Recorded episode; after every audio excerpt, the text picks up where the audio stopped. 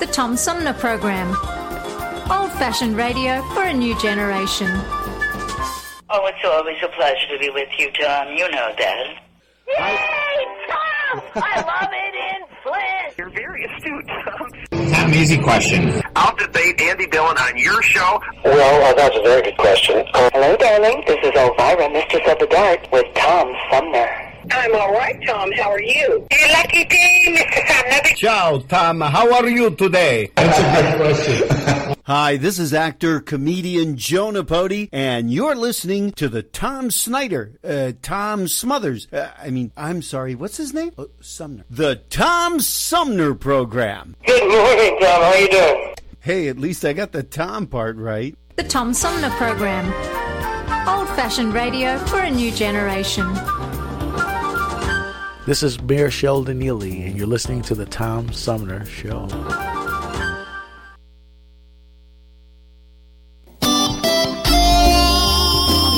Old fashioned radio for a new generation. The Tom Sumner Program.com. Tom Sumner Program.com. The Tom Sumner Program.com.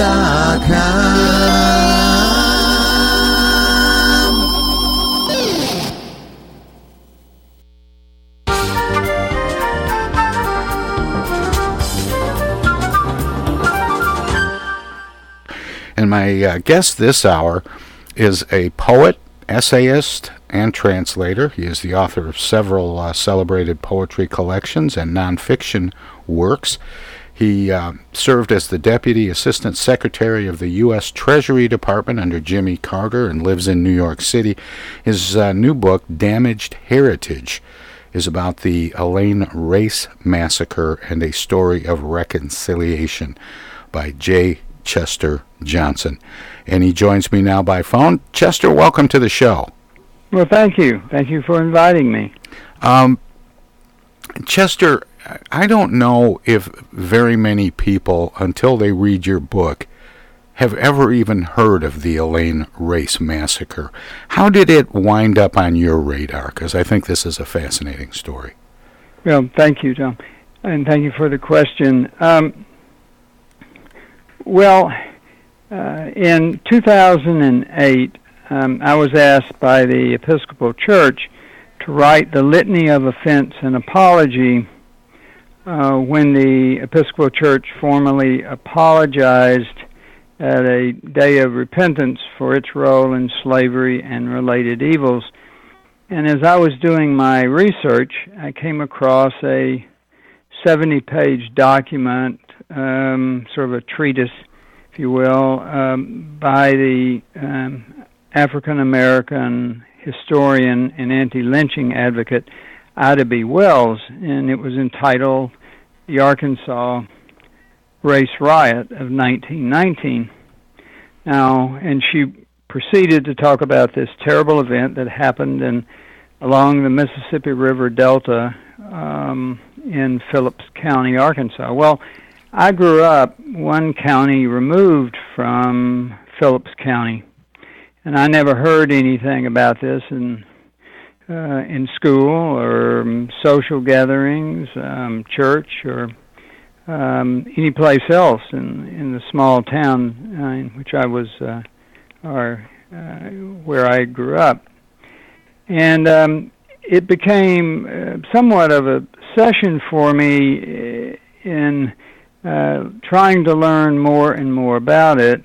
Um, and during the course of my research, and I reached out to friends and relatives and um, high school classmates and that sort of thing, and um, very few people knew much about it. And um, during the course of my my research, um, I discovered that um, my maternal grandfather, who actually reared me during the um, during the first five years of my life, my father died when I was one, and my mother didn't do particularly well for a few years, and so I I lived with my um, my maternal grandparents, but my maternal grandfather was the one who really was the 20 I was his 24-hour project. And that was um, Lonnie. That was Lonnie, thank you. Yes, Lonnie Birch. And um so it was during that that that course of that research that I discovered much more about the massacre and much more about the uh, about Lonnie. And in 2013, I wrote a um, a long 10,000 word article that was published in a literary journal about the massacre, including the disclosure about my um, my grandfather. And interesting uh, enough, it began to um, seep more. The knowledge of the Elaine massacre began to seep more into the public consciousness, um, and eventually, a number of us uh, proceeded to create the Elaine Massacre Memorial Committee. There had never been a physical, permanent physical commemoration or memorial for it, and um, so over the succeeding years, up until this last September, um, we proceeded to to fund, to design, and to build this memorial, which is right in front of the Phillips County uh, courthouse. A gorgeous thing. But um, um, so I would say, I mean, it, it has become.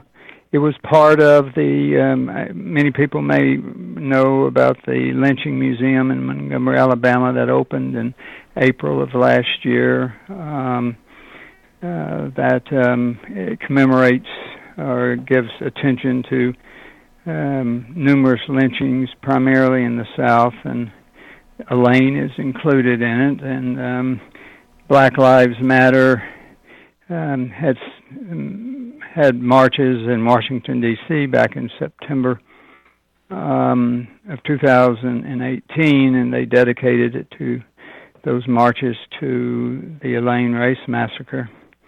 Um, so it is it's definitely developed currency, and um, if you if you would like, I can sort of quickly run through exactly what the Elaine race what what happened, what why did this happen, and what were the conditions, and um, and what was the outcome. Yeah, like that would that would be great, um, Chester, and and also you discovered a, a personal connection to it. Yeah, which was my Lonnie uh, connection, um, my grandfather, and um, and I that was that has been well. I, I guess you're also maybe talking about Sheila Walker, and um, um, the book does dis- discuss the um, reconciliation that exists that has been existing for the last six years. I um, a, an individual put Sheila Walker, who is a descendant of several victims of the Elaine Race Massacre, together with me, um, a descendant of one of the perpetrators of the massacre. And we first met in 2014, first by phone call, which actually lasted for two hours, and then we um, we met in Boston at her son's home, and and um, from there we've just developed a significant journey toward recon- reconciliation, and our f- respective families have begun to participate in it. Our spouses, uh, respective spouses, it's it's really been a lovely relationship, and and Sheila actually wrote the foreword uh, to to my book. And, um, Chester, when does the book come out? It came. It was published uh, on Tuesday of this week, um, three days ago. And yeah, I haven't had the chance to get my hands on it. I've read an awful lot about the book, but I haven't had a chance to read the book yet. So forgive me. But no, no, uh, that's okay. But it is just now coming out and uh, will be available now. Um, uh, but yeah, please do um, describe that and, and how you found out about Lonnie's uh, involvement. Okay. Um, why don't I just uh, I'll quickly run through the first part, which is what happened at the massacre, and then I'll yeah, segue right into um, Lonnie. Um, in 1919, uh, at the it was just after the end of World War One, and um, veterans were returning to America, um, including a large number of African American veterans who uh, had fought for their country, and some were heroes, and they were treated like heroes in Europe, and um, they expected to come back to the United States and be treated with more equity and equal justice than um, than had been the case when they left the shores of uh, of this country. Um, but almost immediately upon their return, and I'm talking about this on a national basis, um, it became clear that um, things weren't changing, and in certain parts of the country, like the, the Mississippi River Delta, it's very possible that it was getting going to be worse.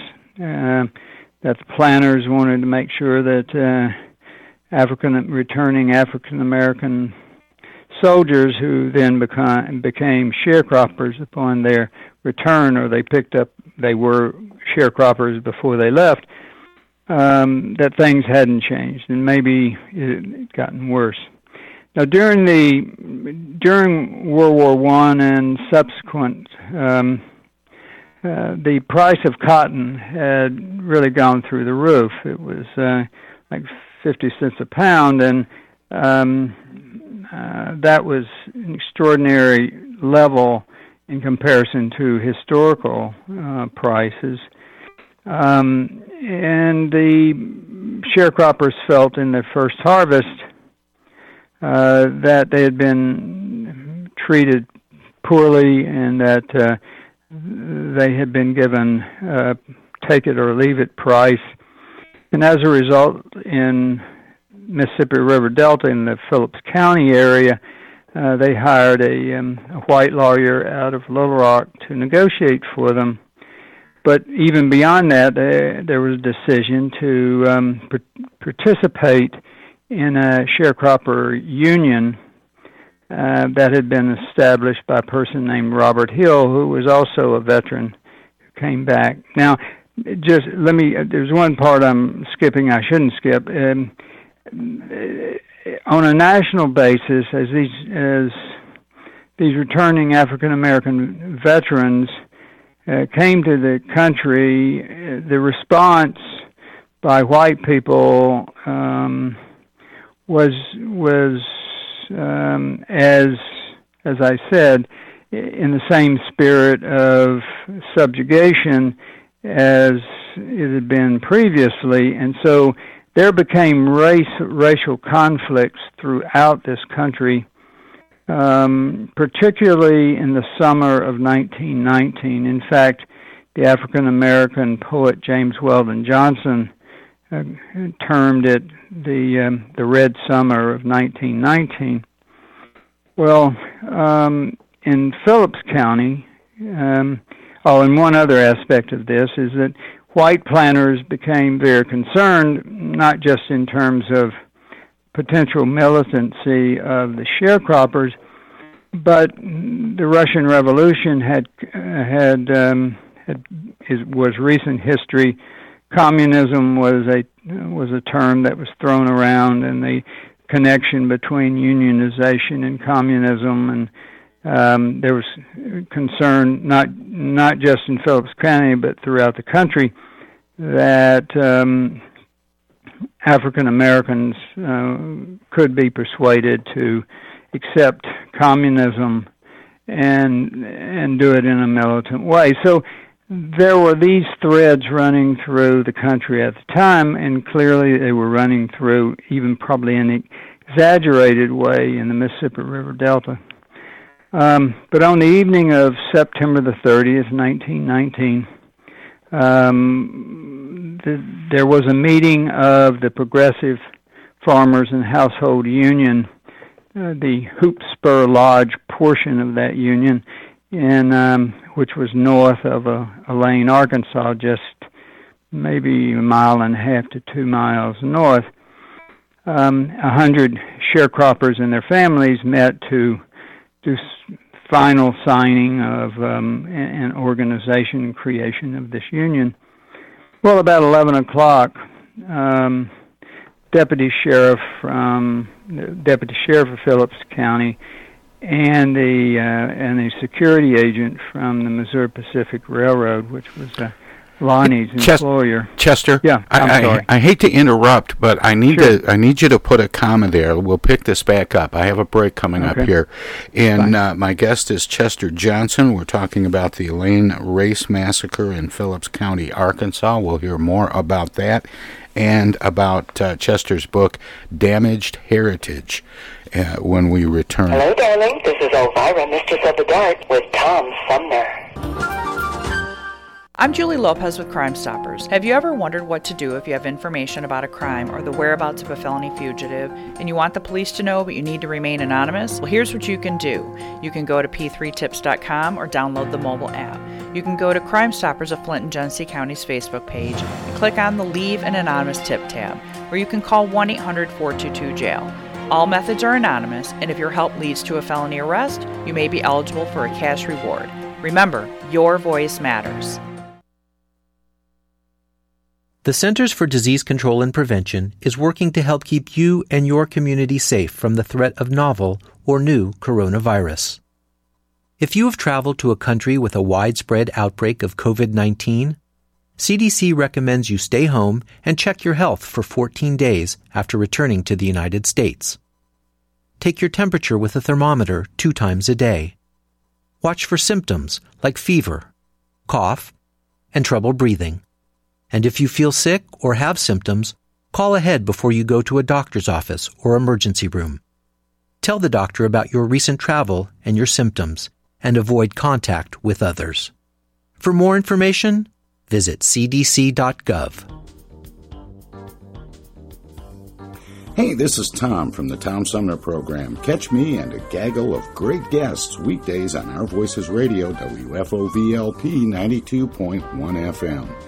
You never know who might drop by. Joe By from the Blue Hawaiian. Dan Sterling. Congressman Dan Kildee. Alexander Zonjic. Actor, comedian Jonah Bodie. Woodrow Stanley. U.S. Senator Debbie Stabenow. State Senator Jim Ananich. Comedian Brian McCree. The unknown comic. Mark Farner. And Tom, I want you to know Tom's my friend. You you've always got great questions, and you know the material, and you, and you care about it, and it's uh, it's that's impressive. Nice to be with you, Tom. And I admire you for reading all of that. I haven't read the whole thing. I've got willing to admit that. Hey, Tom, this is my favorite interview always. You you, it's like having coffee at the kitchen table with you. Tune in Monday through Friday from 9 to 12 right here on 92.1 of a kind and check out our website at tomsumnerprogram.com. Yo, speaking. Oh, dear. Honey, our car warranty is expiring again. So soon? It just expired last week. You don't even own a car! Not now, Dana. Your father's on the phone. Hey! Mom and Dad, you're being scammed. It's a robocall. Scammers are using new technology and clever tactics to make more and more calls that look legitimate but are hard to trace. They can make it look like they're calling from any number, even from numbers of people you know.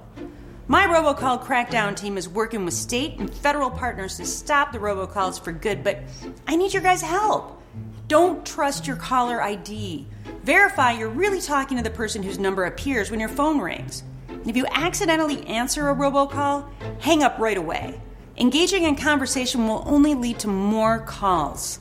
Use a call blocking app on your cell phone that stops robocalls before they interrupt your day. And if you do get a robocall, file a complaint with my office online at mi.gov slash robocalls. And mom, dad, please do not give your information out to these scammers over the phone. They're just trying to trick you. Well, at least they call. No, I get it. You're busy. But you know, Janine's daughter is a doctor. She calls every week. A doctor. I'm Michigan Attorney General Dana Nessel. Visit mi.gov slash agcomplaints for your connection to consumer protection. Hello, this is State Senator Jim Ananich, and you're listening to the Tom Sumner Program. Hey, welcome back, everybody. We continue now with my conversation with uh, author Chester Johnson about his book Damaged Heritage The Elaine Race Massacre and a Story of Reconciliation. Chester, welcome back, and thanks for uh, staying with me. Yeah, not not a problem. I I think we had um, stopped where the um, county uh, deputy county sheriff, as well as a security agent with the Missouri Pacific Railroad had um, uh, arrived outside the Hoopspur Church where the union was holding its uh, its first formal meeting, and shots were fired uh, into the church. Um, um, and the um, deputy the deputy sheriff um, and the Missouri Pacific security officer did not realize that uh, the union had set up guards to try to stop any interlopers or someone trying to interfere with the um, with the meeting, and fire was gunfire was returned. The Missouri Pacific agent was killed, and the um, deputy sheriff was shot in the knee. And he crawled. The deputy sheriff crawled to um, the railroad um, spur, and within an hour or so, he got himself on a train, went back into county seat, reported that there was an African American insurrection starting in Hoop Spur.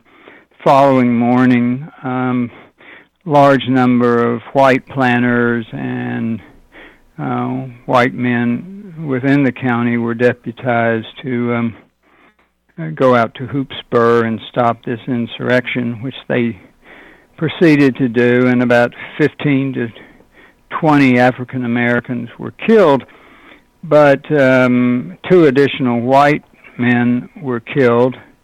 Um, one can make an argument that they weren't killed by African Americans, but actually in um, friendly fire.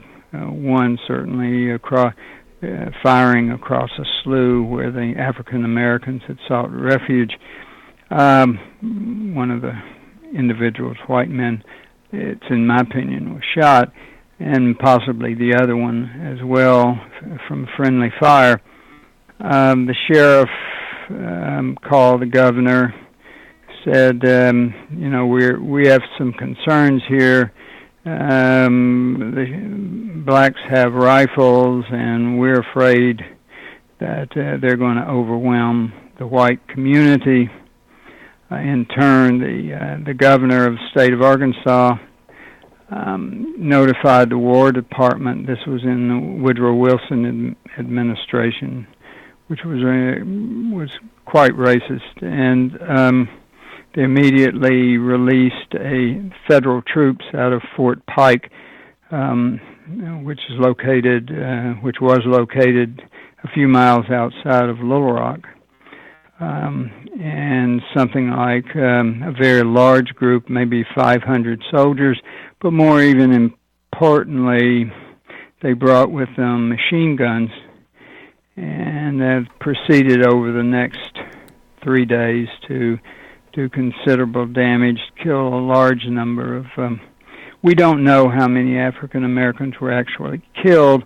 We do know that the FBI and Justice Department did an investigation um, almost immediately and determined that at least 60 to 80 African Americans were killed by the um, federal troops. Um, and combining that with the uh, the number uh, that um, the white posses had killed on the mo- morning following September the 30th, um, when um, uh, when the Hoopspur um, meeting had been um, had had been held. Um, we also know that certain vigilante groups came over from Mississippi and uh, down from Tennessee, uh, along with um, uh, white men with rifles from neighboring communities, and in fact, that's what I'm I'm I'm sure that that's where um, uh, Lonnie made his entrance at um, in Elaine to participate in the massacre. Let me let me ask. Well, a couple of things uh, that that came to mind because this was a a, uh, a very specific time in history. It was the end of World War One. It was during the Spanish uh, flu epidemic, and it was um, uh, also racially very volatile still in the South, and uh, it but one of the things I wanted to ask you because of something you said, there were machine guns in 1919. Yes, yes. Well, they had been used in the uh, uh, in World War One, and the um, the contingent federal um, forces, military, and in Pike in Fort Pike had a large number of them, and um, and so the um, and had been a normal form of of um, of artillery at that time, and uh, and certainly drawn from World War One, and uh, they proceeded to. Um, and all this is documented. I'm not. Uh, right, right. And and um, and so they they brought the machine guns to Phillips County to restore what they considered uh, the soldiers considered and the local white planters considered a restoration of of order, and um, that's what they proceeded to do. Um, but they did so by fairly massive uh, murder of um, African American sharecroppers and family members. Was something that size? How was it that it it just seemed to um, sort of disappear over a short period of time. It just it was not well known. There were no big trials, no charges filed, uh, very little recording of it, as uh, um, as I understand it, and and it it just sort of disappeared and isn't as well known as uh, some other scuffles that, and, and right. Uh, battles have been. Yeah, that that's true. Um, there were charges against African Americans because there were no whites. There were no charges against whites, but uh, 300 sharecroppers were uh, imprisoned, and 72 were convicted of um, charges ranging from first degree murder to night riding. Um, 60, uh, I'm sorry, 60, 74, 62 went to a prison farm, and then the uh, then 12 went to the Walls Penitentiary outside of Little Rock to be electrocuted. But um, as it turned out, there was a really quite a heroic figure, an African American um, lawyer out of Little Rock named Scipio Africanus Jones who started as a laborer in the fields uh, south of Little Rock in Tulip, Arkansas, who eventually became a lawyer in his mid 20s and had a spectacular career as an African American attorney.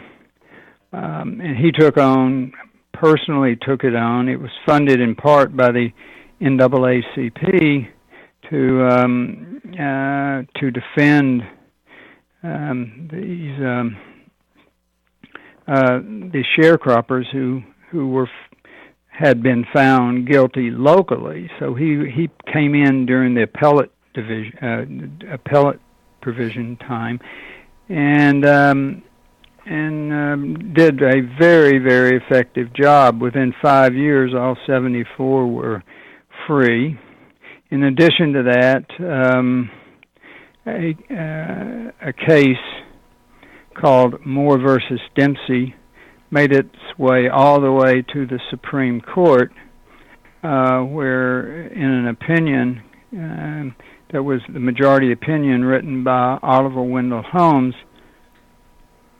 um, made a determination for the first time that the federal government can intercede federal court system can intercede uh, when uh, there are clearly outrageous and unfair treatment of of American citizens at the state or local level in judicial proceedings.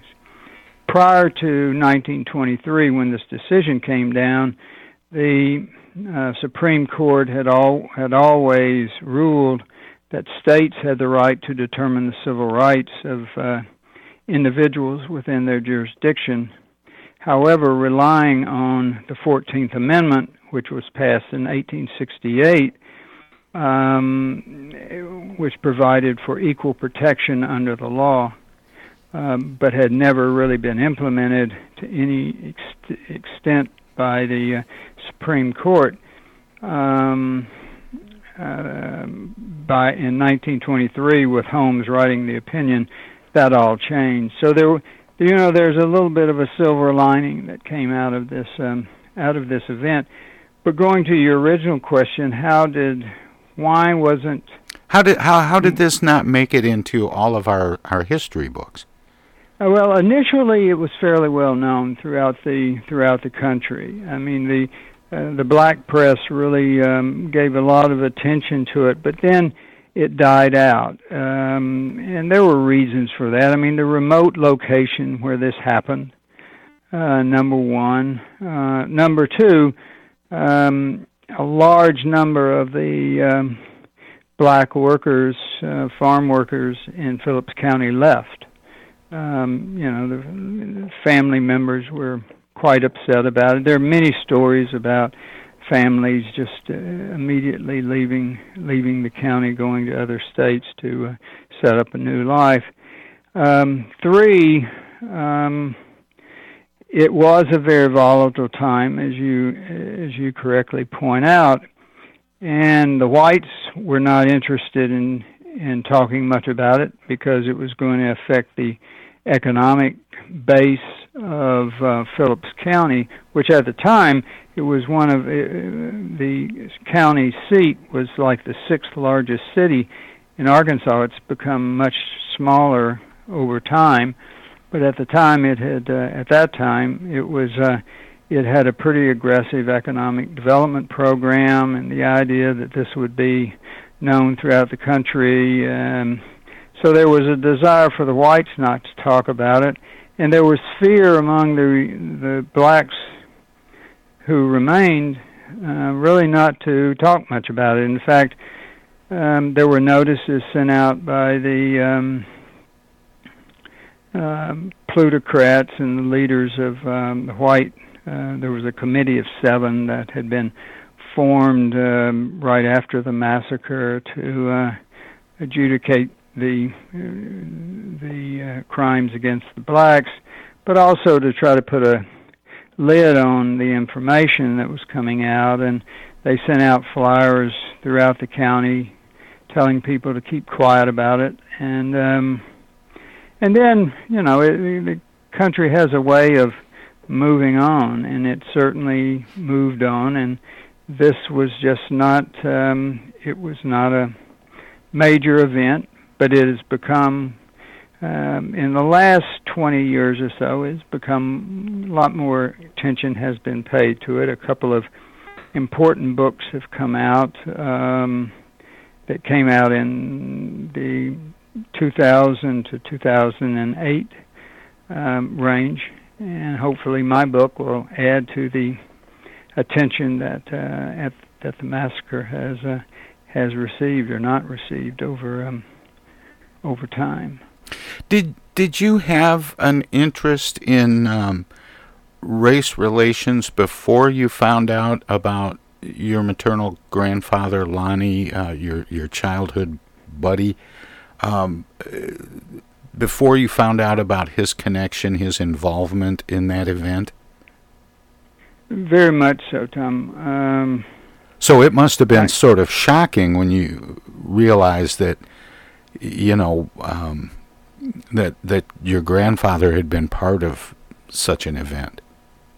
Yeah, it sort of shocked me to the core in many ways um, as I went through and um, civil rights and black liberation movement, uh, even though I'm white, um, had been a an element that I, uh, an area that I had concentrated on over my over my life. I, um, not just on an intellectual basis, but uh, on a committed basis. I had, um, in addition to I mentioned about writing the litany, but when uh, um, I was in college, I spent uh, time in the South. Um, observing, writing um, about it. Um, and then when King was murdered, I was living in New York at the time, and I went back to the Mississippi River Delta and taught in an all African American public school, sixth through the twelfth grades, um, before integration. And um, so it was you know it was an area that was important to me I, why me i'm not not absolutely sure uh but uh it was uh it was something that i was i was committed to um now, I, I also want to ask. Uh, now, the book "Damaged Heritage" talks about the Elaine Race massacre, and and retells that story, but is also a story of reconciliation. And I, I guess I have two sort of directions that that I want to go in. One is, uh, you know, what is the story of reconciliation, but also, what does reconciliation mean to you? Well, the uh, the area of reconciliation is a uh, is a manner by which we can we collectively blacks whites um, can move into an area where there is not um, recurring racism. Um, I mean, the one big sh- shadow over this country um, is its 400 years of um, racial subjugation of whites over African Americans. Um, and there is a, um, I believe, reconciliation in the broadest sense um, is an area that needs to be pursued um, by both blacks and whites. and it is a way of where we. I'll just give you the example of um, my experience with Sheila Walker, who, as I said, wrote the foreword to the book and has right. become a very good friend. Um, but we went through several phases in our relationship as we have been on a journey of reconciliation since 2014. And one of the mo- and one of the key elements of it to start with um, was our respective views of what actually happened in Elaine. And we had conversations, uh, extensive conversations about um, about what actually happened. And it is really key for in reconciliation that um, the two parties uh, agree upon the events that history has provided us. And there is a white narrative related to Elaine that um, I discount, but has been has existed since 1919, and that was it, the first 15 to 20 killed. That's all that all the African Americans who were killed, and the military restored order, and that was it. But we know that that's not the case, and so Sheila and I spent a good deal of time going through the the true story of what happened at Elaine and our coming together on exactly what happened. And um, that was the first phase. Then the second phase was dealing with the issue of what do we consider to be the genuinely human between between people, um, the commonality that exists, um, that that holds the glue together of not of of of interpersonal relations, and that that um, collective or commonality, which I like to call the genuinely human, is an expression of of that view of that there is something fundamentally connective about people that go will that can go beyond a difference in color, a difference in language, a difference in customs, a difference in traditions, in accents, and all of that. Um, unfortunately, a lot of American whites see that if there's a slight bit of difference between people, those differences have to be magnified and and used for separation. But the other side of it is in terms of ge- the genuinely human and adopting the genuinely human. That that is um, that's what draws us together. And then there's the the issue of of ex, well, I'll, I'll there's a, a philosopher by the name of Soren Kierkegaard who wrote 170 years ago that people do not gain any knowledge about the genuinely human from past generations. That there is a need for each generation to accept what is the genuinely human in each other. Um, and I believe that. And and Sheila and I adhered to that. That there was that we are committed to each other. We are allies with each other. Um, we are.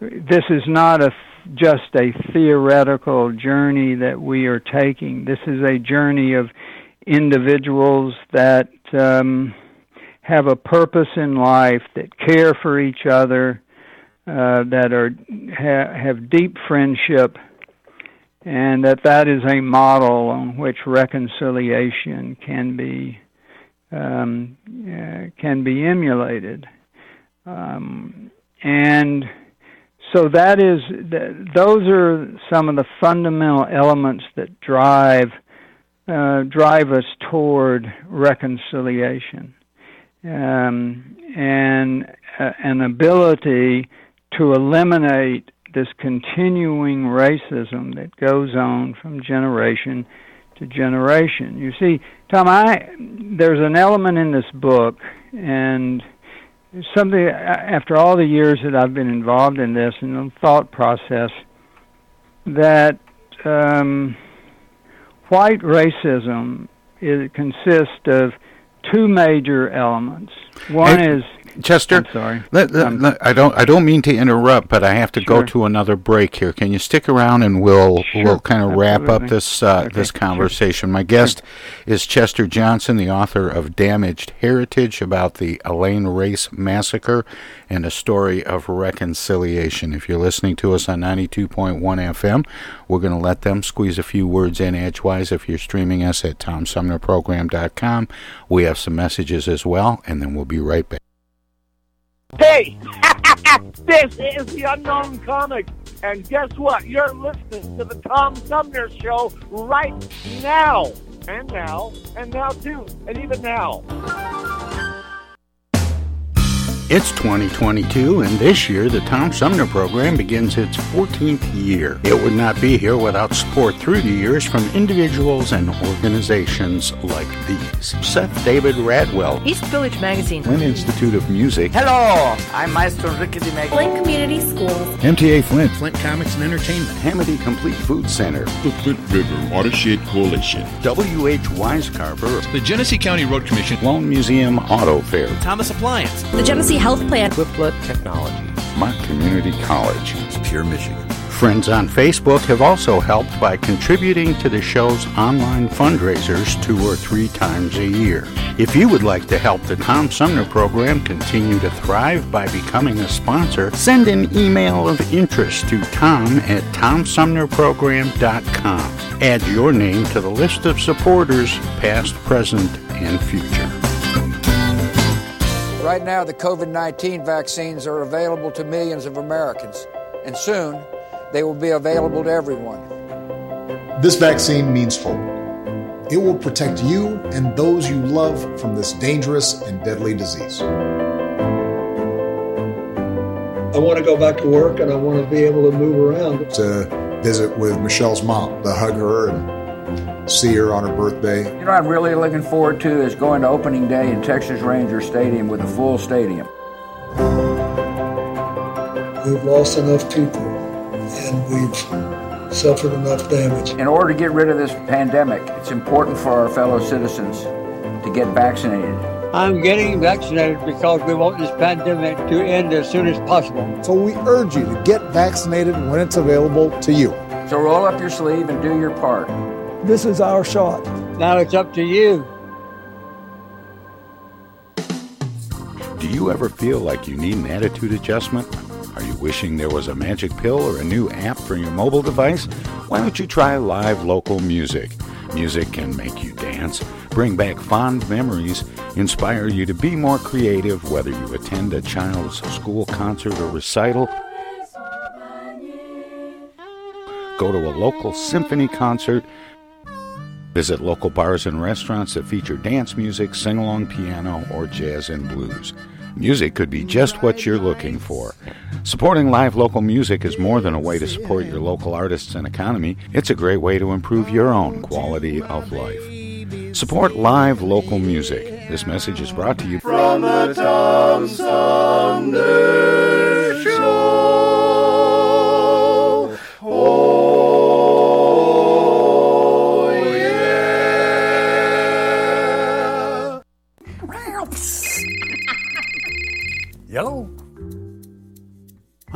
Dana. Dana? Something must be wrong. She never calls. Dana, what's wrong? Take this down. She's stranded on the side of the road. I'm not. She needs us to send her an Amazon gift card, I don't. and she'll use it to pay the tow truck driver. I won't. Mom, Dad, that's not me. It's a scam. Scam artists will call, text, or email people trying to get them to buy a gift card from Amazon or some other company, and then ask for the gift card number over the phone. Remember, gift cards are for gifting, not for paying people. If someone asks for payment using a gift card from Amazon, Target, or some other store, it's a scam. Hang up or delete the message. These scammers are awful. Wish they'd pretend to be her brother sometimes. It'd be nice to hear from him. For more tips on avoiding scams, visit michigan.gov/ag for your connection to consumer protection. Oh, I get the uneasy feeling Rod Serling is behind one of those doors. Rod Serling. Rod Serling. What's this, the Twilight Zone? Where is everybody? I would have been headed for the Twilight Zone. Twilight Zone? If I go any lower, I'll be in the Twilight Zone. All right. Oh, but Jethro's right at home in the Twilight Zone. I'm in the Twilight Zone. Now, having made this little jaunt into the Twilight Zone, I got a feeling something strange is about to happen. In the Twilight Zone. Hi, this is Anne Serling, and you're listening to the Tom Sumner Program. And welcome back, everybody. My guest this hour is Chester Johnson, the author of Damaged Heritage, The Elaine Race Massacre, and a Story of Reconciliation. And Chester, uh, thanks for sticking around. I appreciate it. No, no, it's my pleasure. And just Um, before the I- break, you were talking about uh, two aspects of, of white racism. Well, I'm of the opinion that um, I grew up in a racist region, um, southeast Arkansas, on the Mississippi River Delta, um, in a racist family, and um, I know a lot about racism. And my view is that there are two elements that constitute a continuation. The the momentum uh, they, they they drive the momentum for continuation of racism. And those are damaged heritage um, which is the I think it's probably self-explanatory. That is from uh, it is the um, legacy of um, subjugation, evidence of that legacy that is brought forward that uh, a, that create the difference between white privilege and um, and black subjugation, and occasionally it involves um, violence uh, in order to keep um, that subjugation in place. But it's combined, this damaged heritage is combined with um, the excessive um, reverence of the past and tradition um, is defined as filiopietism, a fancy name for this excessive uh, this ex- excessive reverence for the past. Um, and this excessive, you know, my view is that, mm, that in most generations, most people knew that it, the subjugation of blacks was, most white folks knew that subjugation of blacks was wrong. And they inherited this damaged heritage. Well, why didn't they stop it? Why did well? And that's an interesting.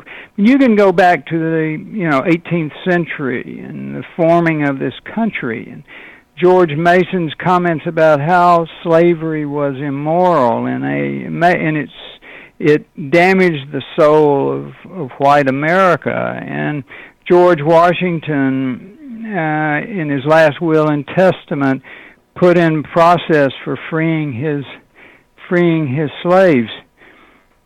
And I think from generation to generation, people knew, white folks knew it was wrong. But the one thing that kept them going was this, I'll use the 50 cent word, the filial pietism, this excessive reverence of the past, which actually it inoculated, it camouflaged, it hidden, it hid the existence of of damaged heritage or the recon- acknowledgement of damaged heritage by virtue of this facade and of um, excessive veneration of the past, and that has given that has given people, uh, white folks, an excuse to continue this racism. Um, and only through what I discussed before, this um, this commitment to the genuinely human and the recognition that it is it is my responsibility it's my time it is i'm not uh, covered extensively only by the past and the future doesn't have uh, any effect on me either. I individually make the commitment to the genuinely human and those are some of the elements that go into the reconciliation that's been in place and it continues to be in place for our for the deep friendship and our journey on reconciliation between Sheila Walker and uh, and me. The name of the book is Damaged Heritage, a look at uh, the Elaine Race Massacre and a story of reconciliation by my guest, J. Chester Johnson. Uh, Chester, we got to wrap it up, but uh, I always okay. give guests an opportunity to let listeners know where they can find out more. Obviously, the book is a great place to start. Um, do you have a website? Yes, I do. It's just uh, www.jchesterjohnson.com, and uh, they'll give you it'll give you more information than you want to know about it. It's a it's a dynamite uh, website. I'll, I have to say. And, it may uh, even teach you how to spell pietism. yeah, right, exactly. or pietism, however you right. pronounce it. Uh, Chester, it's been an honor and a privilege talking with you. Thanks so much. Well, thank you for having me, and um, I'd love to come back some sometime later. All right. Well, we'll okay. do that. Thank you very okay. much. Thank Bye-bye. you. Bye bye. That was uh, Chester Johnson. He is a poet, essayist, and translator. He is the author of several celebrated poetry collections and nonfiction work as well. He served as the Deputy uh, Assistant Secretary of the U.S. Treasury Department under Jimmy Carter and uh, lives in New York City with his wife. The book is Damaged Heritage, The Elaine Race Massacre, and a Story of Reconciliation. We'll have more of the Tom Sumner program straight ahead.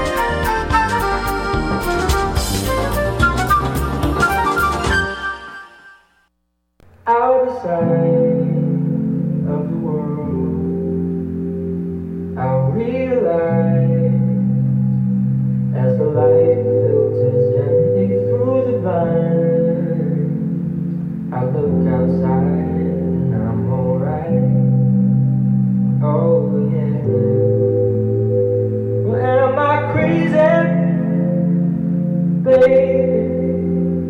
This isolated life ain't all that bad. Am I just lazy?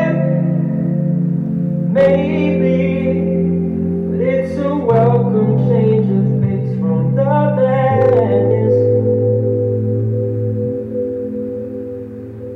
the right thing and stay inside with me. You might just save a life, or two, or three, or four, or maybe five. Let's save lives. Are we crazy, baby? This isolated life ain't all